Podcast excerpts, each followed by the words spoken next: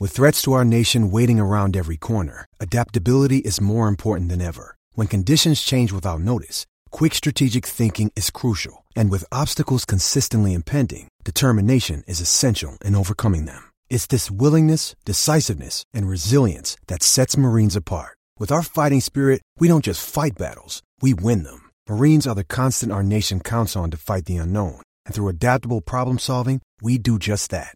Learn more at marines.com. Hey, hey, hey, this is NFL Hall of Famer Ray Lewis. I'm excited to announce my new podcast, Everyday Greatness, the Ray Lewis Podcast.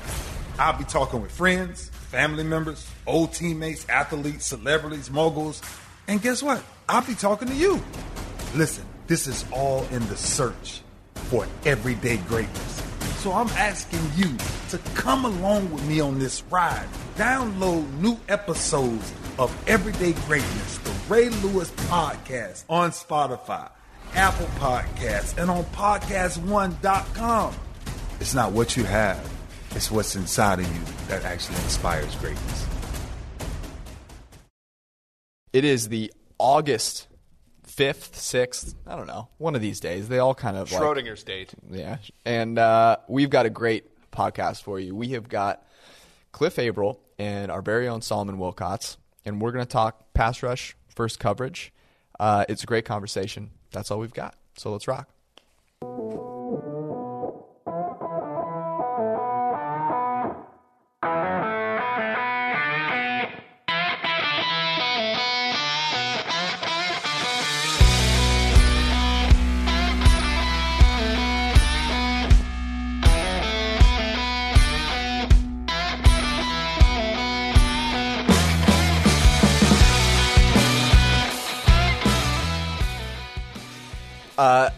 Eric, this conversation that we're about to have is one that we have had together all the time, and I'm just really glad that now we've got someone else besides the two of us yammering back and forth.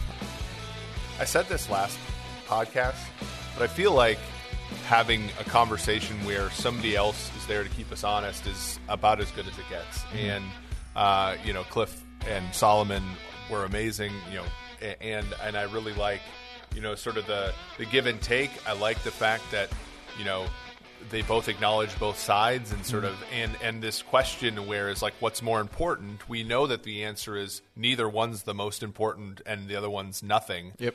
you know how, where do we stand on this i, I you know it, it's just gonna be it's gonna be fun It's a great conversation. Um, before we jump into that, there have been some other good conversations we've had. You should check out the other podcasts if you have not. We had Mina Kimes on earlier this week. She we talked a little bit about pass rush and coverage there and the diversity in coverage. That was a really interesting conversation. You should go check that out. Um, and then we've talked to a bunch of other people uh, over the course of the summer. So we hope that you've enjoyed it. We'll try and get a few more in as we uh, get ready for the season. Which, by the way, I want to check in. Where's the optimism meter at? i was saying this the other day i mean i'm higher now just because You, you're higher. Yeah, okay.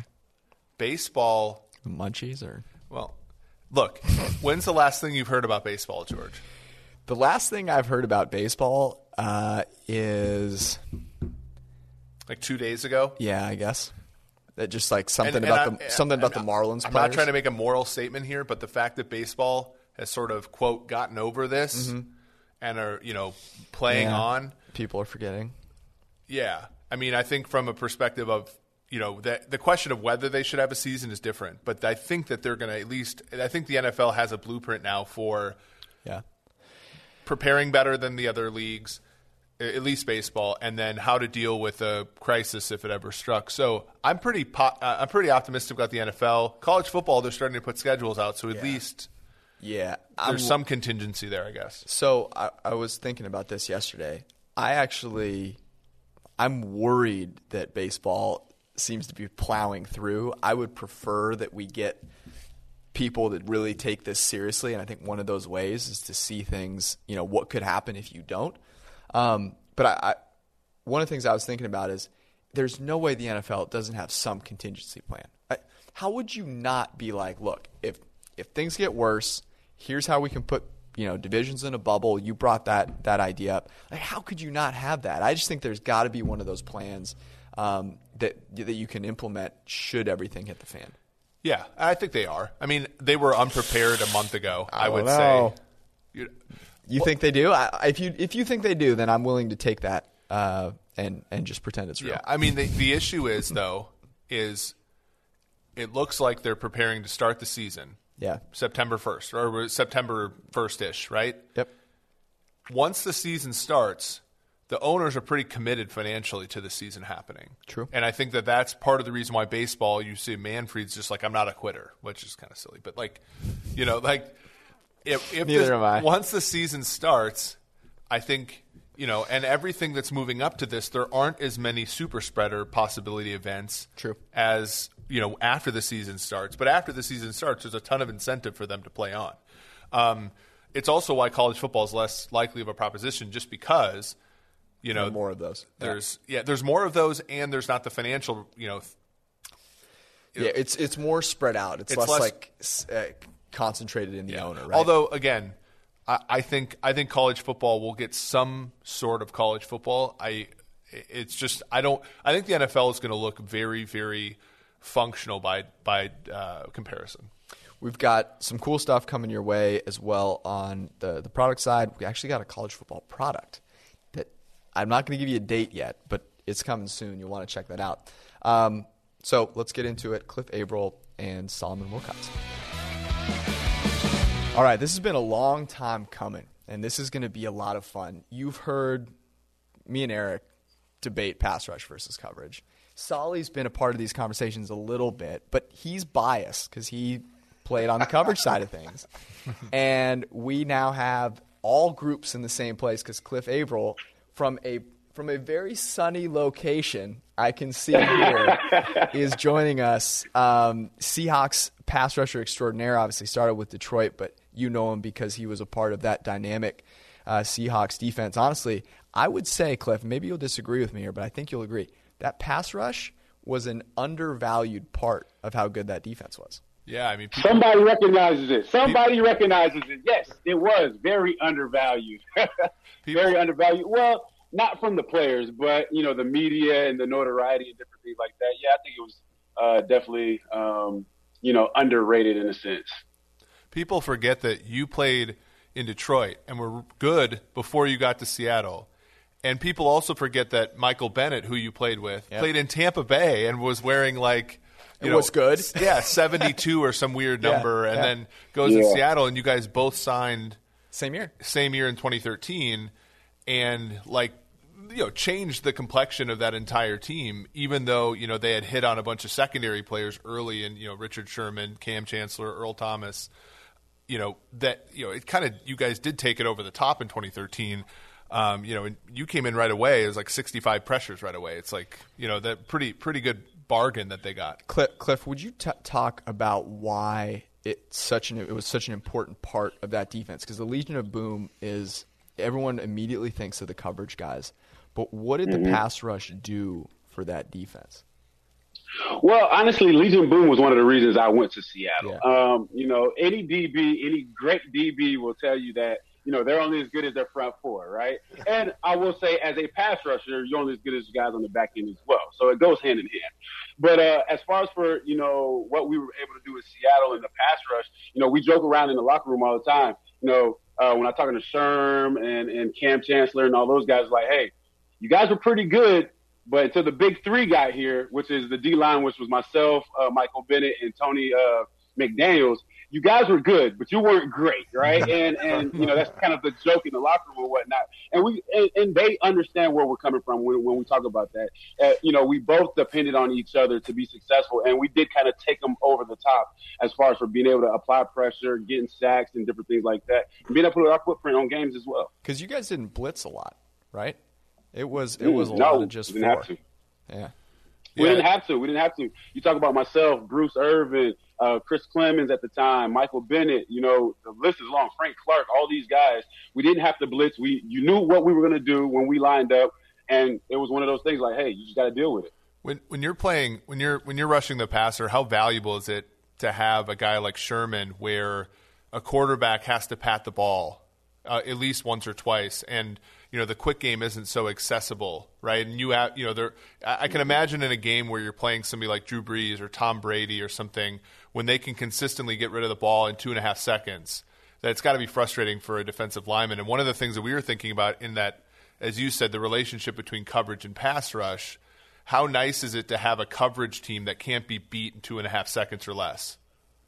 Exactly. That was the thing, right? You look at uh, Tom Brady when we played him, uh, Aaron Rodgers, Drew Brees. I mean, the list is long as far as for throwing their timing off. Everything is timing with these guys. You talk about Tom Brady, everything is timing with them, right? So in order for your pass rush to be able to get there, you have to throw their timing off a little bit from from you know your DBs jamming them up and different things like that, understanding their route. Uh, their routes as well, and also on my end, understanding that I don't have that much time as well to get there. So again, everything is timing. Understanding that I know Sherm and, and, whoever else is on the other side, whether it be Brandon Brown or Maxwell, whoever is on the other side, they're going to give us that split second to get after the quarterback. But now, look, we got to get there in that split second, or it gets bad for those guys as well. So again, timing was key. Well, and Solomon, when you're when you were playing DB, like how, how frustrating was it when you're you know the the players in front of you couldn't get home, like it, having to cover when you think you only have to cover for a certain amount of time, and you know for whatever reason a blitz doesn't get home or a, or you know the the defensive ends can't you know get rush up the field and you're thinking okay the timer's going off it's two and a half seconds three seconds three and a half seconds how much harder does it get for you you mean like in Super Bowl 23 when Joe Montana went 90 yards for a game-winning right, drive and, and we couldn't get any pressure on them and yeah you just you know you're at their mercy because I think to Cliff's point um, coverage – you know, we can't hold up all day. We tend to win early in the phase of the play. And then the pass rush, they tend to win in the later phase mm. of the play. So that's really how the two are integrated to work very well together. The secondary has to win immediately after ball is snapped, and then coverage has to get home uh, the deeper we go into the phase of the play. If the quarterback's going to hold on to the ball, then pass rush really has to get there. If pass rush doesn't get there late, secondary's got no shot, mm-hmm. and the defense has got no yeah. shot. And so, yeah, on the back end, we get very frustrated. And that's why, as we started to see mobile quarterbacks coming into the league, guys who could run, but could also shred you. You know, guys like John Elway was that way. Steve Young was that way. And obviously, the Mike Vicks come to mind. Um, but they could break you down, buy more time. Guys like Cliff Avril, you know, Cam Newton's just as fast as he is, right? You know, guys start running around, they buy time, and now you're really in a state of flux when it comes to pressure and the back end and coverage. Yeah, it's a great point, and and you know when you look at when you look at that symbiotic relationship, when you guys were in Cincinnati in '88 for that Super Bowl, I mean, you didn't have a double-digit sack guy on your team, right? But you guys were really good in the back end and you know that defense was was you know good enough to make the Super Bowl as a result. Whereas you know you guys in Seattle, I mean, Cliff, you had what three or four double-digit sack seasons, depending upon how you count them. You probably like our way since we give you a full sack for every half sack. But you know the the you know you guys had so many players who could get home. Um, you know then that some of the interception numbers weren't as high as they were for the Bengals in '88. Yeah. No, I, I, oh, go ahead, Cliff. Oh, I'll sorry. let you go. Go no, ahead. No, I was going to say, uh, I, I think, I mean, again, it goes hand in hand. Um, you know, I'm sure it's a lot harder for a DB, uh, you know, when they don't have a pass rush, right? You know, because covering for more than three seconds, that's that's that's probably one of the hardest things to do in the NFL as an athlete in any sport, mm-hmm. right? But also on the on the other end too is if that quarterback can get the ball out quick, you know, it's it's extremely hard for a pass rusher to be able to get uh, get home as well. So it definitely goes hand in hand. Let me ask you. Know, you. we yeah we. I'm sorry. I just want to answer that question as well. Uh, Dick LeBeau used to tell us that. Um, you know, there's two positions that get you beat quick in football. One mm-hmm. is the quarterback position. We know the offense goes through him. If he doesn't have a good day, nobody's going to have a good day. But he said on the back end in the secondary that if we make one mistake back there, the officials usually standing in the end zone, holding up both hands, signaling a touchdown. And he wanted to wanted us to know that it was really on us that we didn't get to come back to the huddle and complain about the lack of pressure. he, that's just how he took that excuse away from us. But we do know that both are really fundamental to playing good defense. Uh, yes, and I think George, you said earlier, I am a little bit biased because that's because we were taught to put it all on us. We know that sometimes, if you look back at the Super Bowl with the 49ers and the Chiefs, the 49ers were bringing the heat. Mm-hmm. They got to Mahomes. But you know what happens late in games, and I've, I've, seen this all on. too well. Sol- those big those big guys get tired, man. They get tired, and then guess what? So, in that secondary, you're on well, your Cliff, own. Well, I'm a, I'm a 49ers. I'm a 49ers fan. I was born in the Bay Area, and every, and this guy's a Chiefs fan. Eric's a Chiefs fan. We went to the Super Bowl together. I had to endure that next to yeah. big big homie Chief over here. I was very and nice. and now Solly is bringing up the oh, coverage breakdown against Wasp, and it's it's I well, PTSD. The other side of this that, that was so interesting is if you look, your former teammate Cliff uh, Frank Clark got the sack on fourth down to basically win the game. Right. Thanks. That sack the pressure was in three and a half seconds. Garoppolo had the ball three and a half seconds before he was even pressured, mm-hmm. and the Chiefs brought six or seven players and like they just covered on the back end. And then Clark gets a sack, and he's I think rightfully praised, obviously, yeah. for that. He didn't give up. And we, we we watch the broadcast, and we just see the mayhem on the quarterback, and we don't see the coverage. And then there are other plays where, like, I'm thinking of the 2018 AFC Championship game. The Chiefs come in, Justin Houston, Dee Ford, Chris Jones, all great sack players. Mm-hmm. And the whole game, the narrative is, gosh, they can't get to Brady. Well, then you go and look at the statistics, and it's like he's throwing the ball in 2.17 seconds, and that gives you guys no shot because they can't mm-hmm. win. They can't win early in the and, down, and, and the coverage makes... and the coverage couldn't hold up on the back end mm-hmm. uh, for for the Chiefs in that game. So yeah, uh, when the, when that coverage breaks down, just like in the Super Bowl, it took one play. Emmanuel Moseley on a third and fifteen play. Look, uh, uh Nick Bosa is bringing it. You know, all those guys up front were bringing it. Yeah. But you got one guy fall asleep on the back end. that's, well, that's, that's how it all and unfolds. That, and that pressure really did affect Mahomes. It was the worst game he's ever played until the fourth quarter. Like the pressure certainly impacted him. He threw two interceptions exactly. in the second half. You know, the, the, that offense wasn't scoring, and and as you said, the the you know the pressure's got to be constant, which is a, puts a lot of pressure on guys like Cliff. You know, that do every single down but then that the coverage it's more of like pressure is more of a winning thing coverage is more of mm-hmm. like a mm-hmm. don't lose thing and the one time yeah. you lose it kills you no question it, it, definitely does now what i will say as far as for coverage um, you know DBs are definitely needed, and, and, we, we need them for the pass rush. But you can eliminate one DB out of, okay, you know what? We're not throwing it towards Sherm, right? Mm-hmm. We're not throwing it mm-hmm. that way. We're going to play the other side of the field. We get the quick games going over there. But as a pass rusher, there's really none of that. Yes, we rotate, so we don't really get tired like like you're saying a little bit. We rotate. You better rotate. rotate. You better rotate. rotate. so we're fresh on second down, second and long, third and long. We're fresh. We're good to go there. there you so go. you gotta worry about that. But but what I will say is the pressure has to be consistent, right? Mm-hmm. If a quarterback has more than three seconds to, to my, my goal was to get to the quarterback in 2.5, 2.6, right? Because the Tom Brady's of the world, they're getting it out in 2 1, 2 yeah. 2, and it's that precise, right? And understanding that. But if you don't have a DB that's tur- that's throwing that timing off a little bit for you, you'll never get there. But like you just said again, you know, if if your pass rush is, is subpar and quarterback's got three, four seconds, Mahomes gets three and a half seconds to throw the rock or or whoever, they're going to torture you day in and day out, and that's just how it is. Yeah, I, I will say this. I want to add. There's, I think there's three ways that you can negate pass rush, um, and and offenses try to do this all the time. Quick passing game, right? You get the ball out yep. quick. Last I checked, you can't hit the quarterback if he's not holding on to the ball. So you mm-hmm. get rid of it quick. Mm-hmm. It negates pass rush.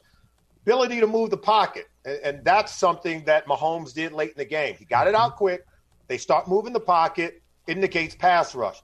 Play action, max protection. Oh yep. man, defensive linemen get frustrated with that because they, oh, they, they know they're not getting home, and so um, I, I, think those are three ways. And then at the end of the day, the secondary is kind of left on an island in all of those and all those scenarios, and they have to hold up. They don't get to make excuses. Well, coach, they did this, and coach, they did that. And, and to that point, Cliff, I can tell you right now, they were never rotating us in the secondary, man. We, we y'all, be, but y'all, y'all, y'all, 100, y'all 150 pounds. You don't have to rotate. All right, we 260, like, 270. We got to rotate, yeah, baby. We're like I, greyhounds, man. We're like what, greyhounds. We got to run. The, one of the things that you left out of that list, Solomon, which I think also speaks to why you guys in Seattle were so good, is if you get a lead.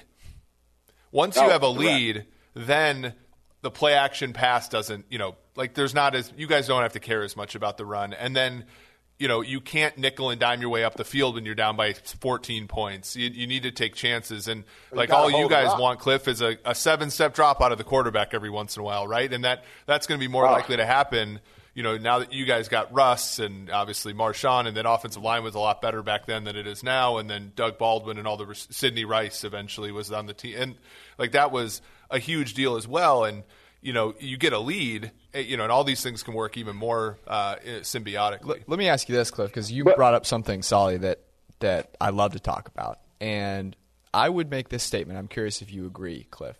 Teams do not run enough play action. Oh well, I, I, think you have to have a running game in order for that play action to be effective. You, you know do? I mean, okay. if if, you, if if if you're not running the ball really well, I don't care about your players. Interesting. You know okay, I mean? that's why I brought this up. I'm, I'm, Yeah, I'm not thinking about your play action now. Now, you know, there, there's little be tells that tell me, you know, if you only have 20 yards in the first half and your play action, it, well, I don't care. You know, my guys in the middle will handle that. You know, we'll get you, and it, it'll be third and long anyways, right? So it just depends on that offense for me to care about your play action. Now, if you're running the ball really well and you got a quarterback that can take shots like a Russell Wilson or something like that, okay, now you know, okay, Marshawn's back there. I got to I got to set the edge. Oh shoot! Now it's play action. Get upfield. You know, mm-hmm. but you don't have a running game. It doesn't really matter. That it's so interesting that you say that. I think that's definitely what that's what people you know would say.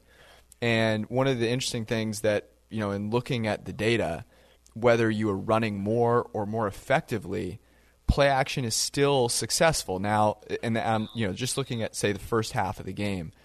So does it take? You know, if I come out and the first play of the game is play action, I mean, you're gonna it's gonna slow you down a little bit, right? Yeah, you gotta you gotta honor it. You know, it's the first play of the game. It's 50-50. Yeah. 50-50 down how anyway, long? Right? How long does it take before you go? Okay, that they can't run the ball. I'm out. You know where where was it? Was it coming out of halftime? Was it end of the first quarter?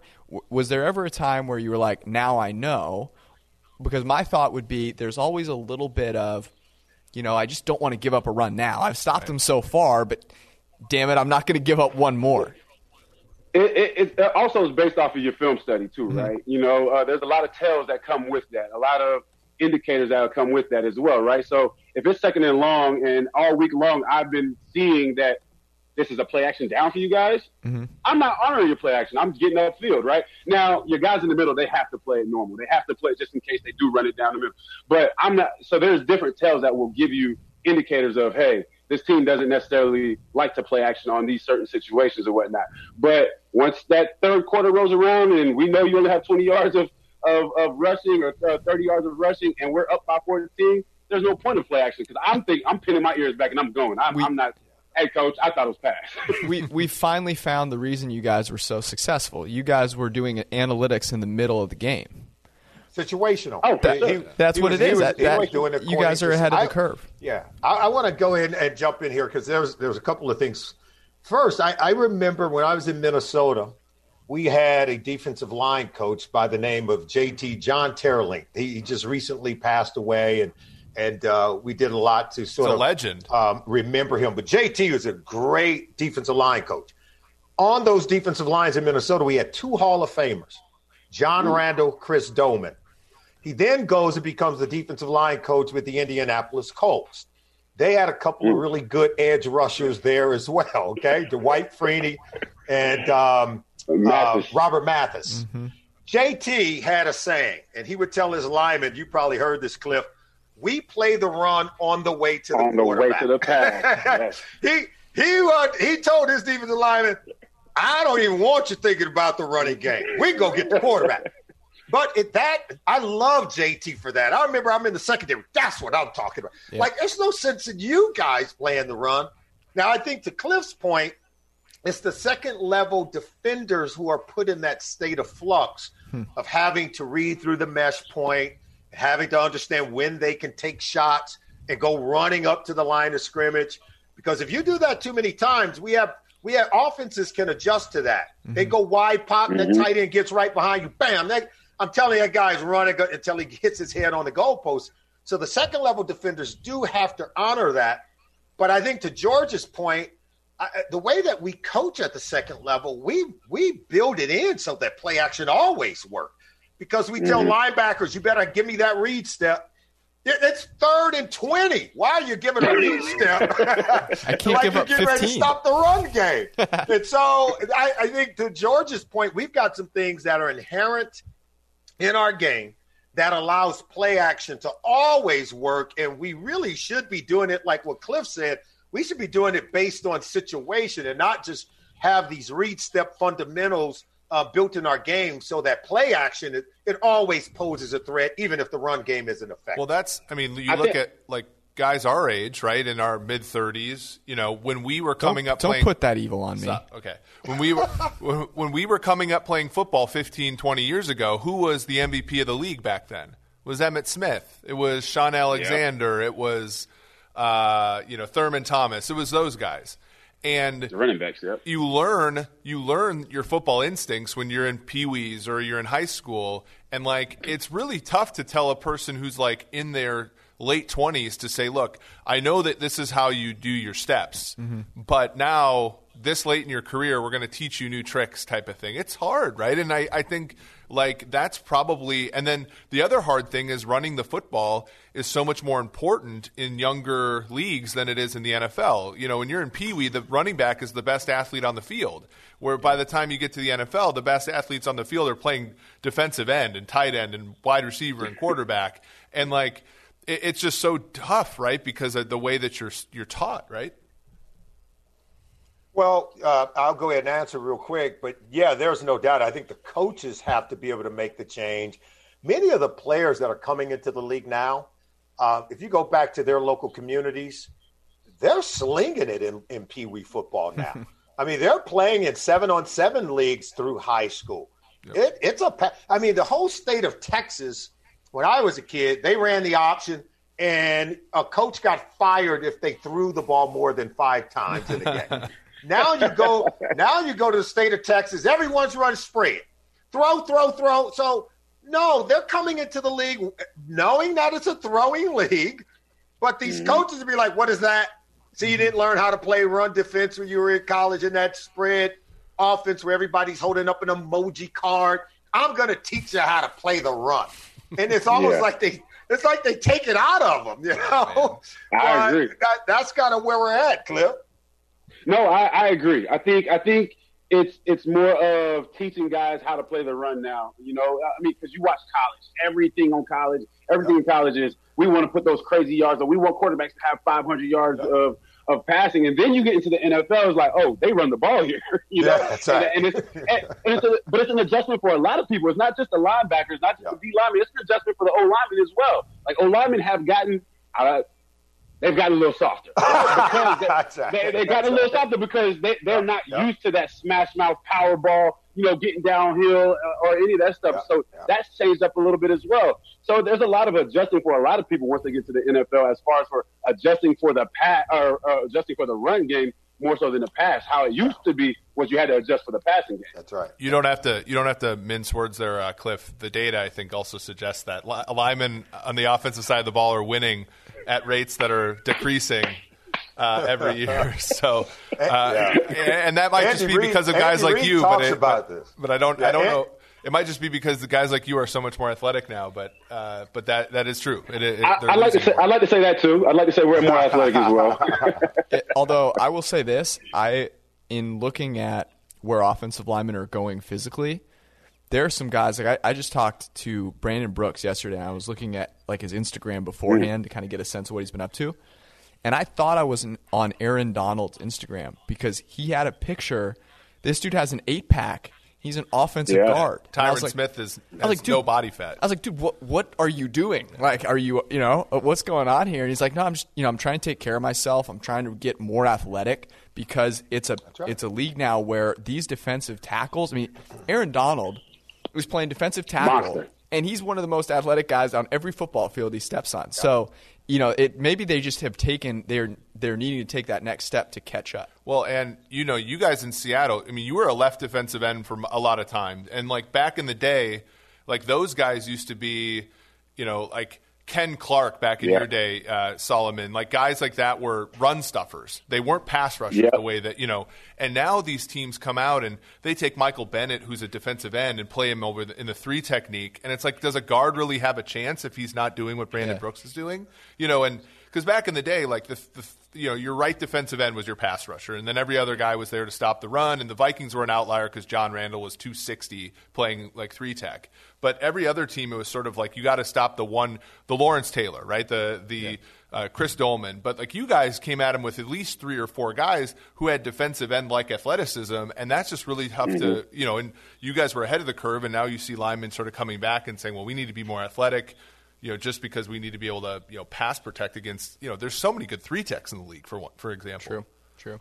Okay, I want to give Cliff. I want to give you a chance here to state. So the the argument is what's what is more important. They're both important. We've talked about the symbiotic relationship between pass rush and coverage. Um, but make the case, or for you can switch to coverage if you'd like. You know, Solly would, I'm sure, welcome you on his squad. But uh, make the case for for pass rush being more important than coverage. Well, it's it's it's it's kind of an easy thing, right? I mean, we hear the cliche: it, the game is won in the trenches, right? So um, that being said, yes, stopping the run is part of that, but getting after quarterback, nobody, and, and, and Solomon will agree, nobody wants to allow any quarterback to just sit back there and pack the ball for three, four, five seconds. I don't care who you are as a DB, my man Dion, whoever. You're not covering for five, six, seven. Like it, it just becomes impossible. So you need that pass rush. If you don't have that pass rush, your DBs won't be as good as they could be. Now, some of them still be elite, but if you look at the defenses, just the top defenses over the last few years, all of them have a pretty good or pretty really good pass rushing team. Even if you look from last year, you talk about San Francisco, Pittsburgh, uh, uh, uh, Baltimore, Buffalo. I mean, all those teams are some of the top teams in the, in the uh, NFL. Yet they had a really solid pass rush. Talk about Chicago. I mean, the list is long. So those DBs that are pretty good, they probably have some really good uh, pass rushers up front as well. Okay. So I'll go ahead and make the case for pass coverage. And I have been able to see how pass coverage works without a pass rush. It's called mm-hmm. seven on seven, right? We do it every day. and I remember going seven on seven against some really good quarterbacks, and they couldn't complete a pass.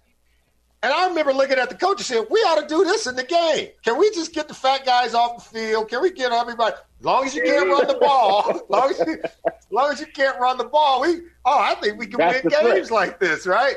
And so I I go back. I tell you, one of the games I love. I'll go back and watch the tape even now because this kind of helps, I think, to prove my point how important um, pass coverage is. And if you can't get pass coverage, I don't care how great the pass rush is, quarterbacks will shred you. I go back to a game against the 85 Bears. We know how dominant they were, right? heard of them. They were dominant when it comes to pressuring the quarterback, beating up. They would they would petrify quarterbacks even before the first play. But there was a Monday night game, and it was the only game the Bears lost that year. It was in a Monday night game against a quarterback by the name of Dan Marino. You may have heard of him. I, yes, heard of him as well. I can tell you right now, um, right now, Richard Dent, Mike Singletary, they're still trying to get a hand on Marino. Because what Marino said is, look, I'm not holding this ball all night. I'm cutting it loose. And he had quick receivers who could get separation immediately. Guys like Mark Clayton, Mark Duper, Nat Moore. They won the game going away. They shredded the great 85 Bears defense for three touchdowns. He averaged about 20 yards per reception, per completion. Go check the numbers. He shredded them. Best pass rush against that passing team. There was no shot. You know what? You know what the Bears needed that night? They needed some pass coverage, by the way. Here's an interesting Okay, thing well, well, well, well, well, well, well, Go let, let, let me let me have a rebuttal. You can have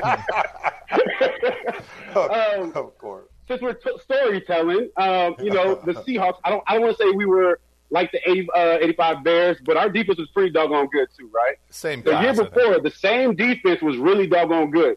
But when they added those doggone pass rushers, it took them to the Super Bowl. So if we're looking at it from which one is needed more than the other, I think I, I would still. I mean, we're both going to be biased, right? We're going to go by the position we played, and and I would still say the pass rush was a little bit more important because it didn't get up to the championship without that pass rush. What your your point is great though, and that look to be good and to go to the Super Bowl are different. And yeah. if you want to go to the Super Bowl, and Eric brings this point up a lot, which is I think really good. You, you've got to have special players. You got to have special units. You know, the Chiefs had a special passing game. The Niners mm-hmm. had a special defense because they had both things together. There's very few teams, and the Patriots maybe are one where they had Kyle Van Noy as their their best pass rusher. The, the Detroit Lions let him go as an you know an off ball linebacker, but that's because Bill Belichick's brilliant and he's scheming up pressure like no one else can. Yeah. But if you really do want to go to the Super Bowl, it's great to have both. That can push you over over the top. I, one of the things, Cliff, that I think about a lot is, and you uh, both both you guys mentioned this, is the sequence that things happen, and how quarterbacks today. Patrick Mahomes is people love him because he can spin around and you know lengthen the play and then make an incredible throw downfield. The, the Chiefs have more quick game than just about anybody. He's slicing and dicing mm-hmm. you up in under 2.5 seconds. And if I have to if I have to choose one thing, I'm going to choose coverage that will at least give my pass rushers two and a half seconds and worry about my pass rush at that point. So if I if I have to choose one, that's the order of operations matters for me there. Yeah, I think I think but the, be... but the reason but the reason you're throwing it so quick is mm-hmm. because you're afraid of the pass rush. Okay. Well, yeah, that's a, yeah, because it's not no, seven we, on we seven, have, right? Quarter, the quarterback knows he can't hold it all day. We, uh, I think it was Mike Tomlin said that the quarterback position, that football, him holding it, it's like holding onto a loaded hand grenade. Sooner or later, it's going to go off. Bad things happen when quarterbacks hold onto the football. But, but uh, that's why I use the um, the analogy of going seven on seven. Sooner or later, they got to throw it. They can't. They don't have all day. And so, yeah, he's got to get rid of it because that pass rush does pose a threat. But I think to George's point, at the end of the day, if we can force him to hold it, if coverage can force him to hold it, if you can't get there then, well, I know you can get there. I know you can get there, right? But you'd be surprised, huh? You know, we, if we can't get there then, man, we got to go get some new guys because you know that. If but, we can force them to hold it, it's playing in our favor on defense. I think as a whole, Cliff. Just to, to answer your point, I think that happens a lot, but there are still time. You know, quarterbacks still run quick game even when you know they'll run it against the Lions. The Lions can you know rush the passer to save their lives. The reason is that if you can get rid of the ball quickly, it, you can get rid of the bad things that can happen, right? You know, you got your quarterback and he just happens to, you know, decide to slide a little to the left and he, you know, loses the ball, whatever. If you can get rid of the ball quickly and guys are open, you're just slicing and dicing them all the way down the field. I mean, it's like the Patriots, you know, when Brady was at his peak, they would just do that so consistently. Um, and if you are if you are bad enough in coverage to let that happen, who wouldn't do that? The, the last pre Cliff Avril Seahawks game in the Georgia Dome, the old Georgia Dome. The oh, Atlanta baby. Falcons beat the Seahawks 30 to 28. Matt Ryan dropped back 36 times, no sacks. Three mm. three touchdowns, two interceptions. There you go. So Proof. so well, and he was a 95 passer grade in our rating system when no pressure happened. A 47 and 3.8 yards per attempt with two interceptions when pressured. That was probably that game. Probably got you that contract, Cliff oh no, that, that no, that, that, that, game definitely got me that contract to go to Seattle. They would have got Michael Bennett as well. Yeah. Like, hey, we need some pass rushers because we know I, we can't do it without them. I think, uh, so. That's exactly that's that's my point. Exactly. I think that I think your point though that because we talk about this all the time. I think you'll have a very hard time being an average defense if your coverage is terrible. I think that I think that you have a, a very hard time to being a great defense if either one, coverage or pass rush, is terrible. Mm-hmm co- the, that defense was good before the pass rush got there, and the pass rush made it great, like one of the best of all, you know, best defenses of all time, frankly. And but like so that's kind of like where the debate is. It's probably not one answer, but I do think I do think it's harder to be average as a defense and win as a defense with no coverage because you're just getting sliced up. I mean, you just can't like the yeah. the offense has so much control over what happens yeah. in the game that they can choose to throw quickly. Well, and that's the thing, right? Cliff, you talked about Super Bowls. It, people measure things in Super Bowls. And mathematically, which is, you know, our day jobs, you look at all the seasons, right? And you think about how many wins a team has, even if they didn't make it to the Super Bowl. But everyone has forgotten about those teams. We only remember the ones that actually go on and win. And so looking at it through both lenses is important because, yeah, winning games is nice, but winning Super Bowls is what, yeah. what actually matters. This has been 1000%. This has been an absolute blast. I, I do have a couple quick hitter questions for you, though. Um, I, I will offer you a chance to come out to Cincinnati and visit us. Uh, if you invite us out to oh, Hawaii to record a podcast with you. Uh, yeah, let's do it. Let's do it. Let's All do right. it. Uh, I think that's an even exchange of that, some sort. yeah, great fried chicken. Solly will invite us over to the to the house and uh, cook us up some good stuff. Who's who's the pass rusher right now that you enjoy watching the most? Man, I love I love watching just pass rushers in general, but my favorite right now would have to go with Von Miller. I've been a big fan of his even mm-hmm. when I was playing. I mean, just consistent, uh, which is the hardest thing to do in the NFL, be consistent. Uh, Jordan, um, Cam Jordan down there mm-hmm. with the Saints, beast. I don't think he gets enough credit. And then Chandler Jones, man, that's the the, the biggest sleeper in the NFL yeah. to me. Yeah. He's the biggest sleeper in the NFL. He's an unorthodox type of pass rusher, but he gets after him, man. He's consistent. So I, I, those three would probably be my, my top three. And then Khalil Mack, of course. Yeah, you know what's the surprising thing? Because I agree with you with Chandler Jones. And Bill, Bill Belichick, you know, we sort of praise him for all of his genius. He decided not to pay the pass yeah. rusher or Trey Flowers and to pay the cover corner in Stephon Gilmore, who, by the way, was MVP on defense side of the ball last year. So I, I, I know I'm still making my point we're, here. We're gonna look, sorry, save some ammunition for the Hawaii trip. Okay. Yeah, okay. yeah we are, know, I we're still trying I'll to seal the trip a little bit. oh man, uh, Great. Cliff, what are you what are you working on now? Is there anything that uh, we should pay attention to or be looking for uh, you showing up down the road? Well, speaking of pass rushing, I have a pass rush academy that I, have uh, kind of uh, grown over this last couple of years since I've retired. This year, I've had a wide range of guys from the Seahawks. I pretty much had the entire Seahawks D line, Bobby Wagner, a few guys that come through and, and rush with me. Uh, it's called Sack 360 Seattle. Um, check it out. You know, there's an Instagram. Uh, Instagram is Sack 360 Seattle. Um, but yeah, just just trying to get back some of the knowledge, man. That's the one thing I've realized uh, since I've been done is you know, over a 10 year run, you just start to pick up on a wide range of different things that mm-hmm. you kind of take for granted that some of these young players might possibly know. So for me, it's just all about giving back and, and trying to get these guys, um, you know, to the quarterback and hopefully get paid as well. Well, here's the great thing. We'd love for you to come spread that knowledge here in Cincinnati, and it's only right – that we extend extend the offer since you've been so generous.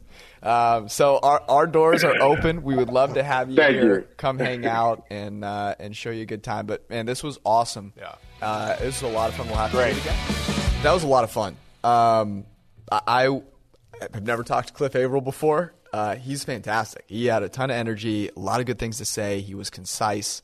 Um, he even kept Solly honest, which is hard to do because Solly will just steamroll you if you're, you're not careful. He looked like he was living his best life. Oh my god! He, in Hawaii, just you know, he just had this big smile on his face, and you know, like, and he deserves it because he had a great career. He had 498 pressures during his career, which I didn't mm-hmm. bring up during the time, but like, he was a very good pass rusher, and uh, you know, and he came on and talked about what it was like to play with an elite coverage group mm-hmm. and what it was like to not play with it. Because in Detroit, it was touch and go there for for that team.